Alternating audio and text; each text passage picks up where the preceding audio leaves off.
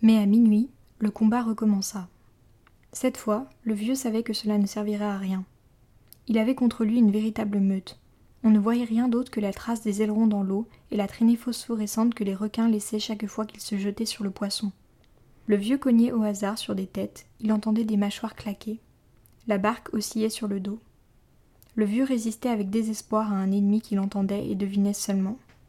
Soudain, le gourdin lui échappa. Quelque chose s'en était emparé. Alors, il décrocha la barre du gouvernail, la prit à deux mains et se remit à cogner dans tous les sens. Mais les requins se pressaient contre la poupe. Tantôt, l'un derrière Tantôt l'un l'autre, tantôt ensemble, ils s'élançaient sur le poisson, arrachant des morceaux de chair que l'on voyait briller à travers l'eau quand ils se retournaient pour revenir à la charge. Un dernier survint, qui s'attaqua à la tête. Le vieux comprit que tout était fini.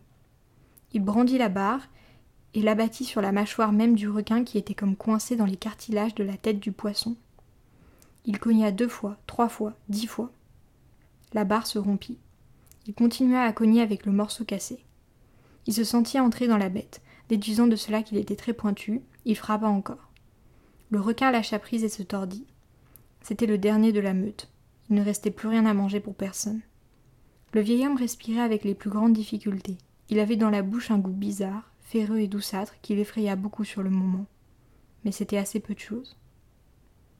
Il cracha dans l'océan et dit Avalez ça, Galanos, et que ça vous fasse rêver que vous avez tué un homme. Il se savait vaincu définitivement et sans remède. Il retourna à l'arrière. Le bout cassé de la barre ne s'adaptait plus à la fente du gouvernail. Impossible désormais de barrer. Il s'enveloppa les épaules dans le sac et bloqua le gouvernail dans la direction voulue. La barque était bien légère maintenant, et le vieux n'avait plus ni sentiment ni pensée.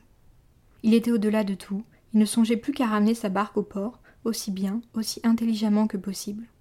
Dans les ténèbres, des requins venaient mordre la carcasse comme des pauvres qui ramasseraient les miettes d'une table.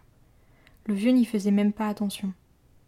Il ne faisait attention à rien, si ce n'est à sa voile. Il remarquait seulement combien la barque filait vite sans ce grand poids à son flanc. Elle a tenu le coup, pensa-t-il. Elle est intacte, pas abîmée pour un sou à part la barre. Bah, une barre, c'est facile à remplacer. Il était rentré dans le courant. Il voyait les lumières de toutes les plages éparses le long de la côte. Il savait où il était. Le retour au port ne serait plus qu'un jeu d'enfant. On a le vent pour nous en tout cas, pensa-t-il. Enfin, je veux dire de temps en temps, ajouta-t-il. Et aussi la grande mer, avec nos amis et nos ennemis. Et puis le lit, pensa-t-il. Le lit, ça c'est un ami. Rien que le lit, pensa-t-il. Ce sera-t-il bon d'être au lit? Ce que ça peut être facile les choses quand on a perdu, pensa-t-il. J'aurais jamais cru que c'était si facile.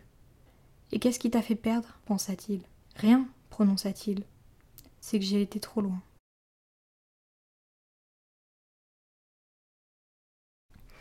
Bonjour, je m'appelle Léna et je viens de lire un extrait du roman Le vieil homme et la mer d'Ernest Hemingway. Ce très court roman raconte la sortie en mer d'un vieux pêcheur qui vient de passer 84 jours sans rien prendre. C'est donc un peu une sortie de la dernière chance et qui lui réserve une surprise de taille. Le vieil homme est un compagnon agréable et Hemingway sait décrire avec précision l'activité de la pêche sans ennuyer le profane. Pour moi, c'est un roman qu'il est agréable de lire, en particulier le soir, en se laissant tout doucement bercer par le roulis des vagues.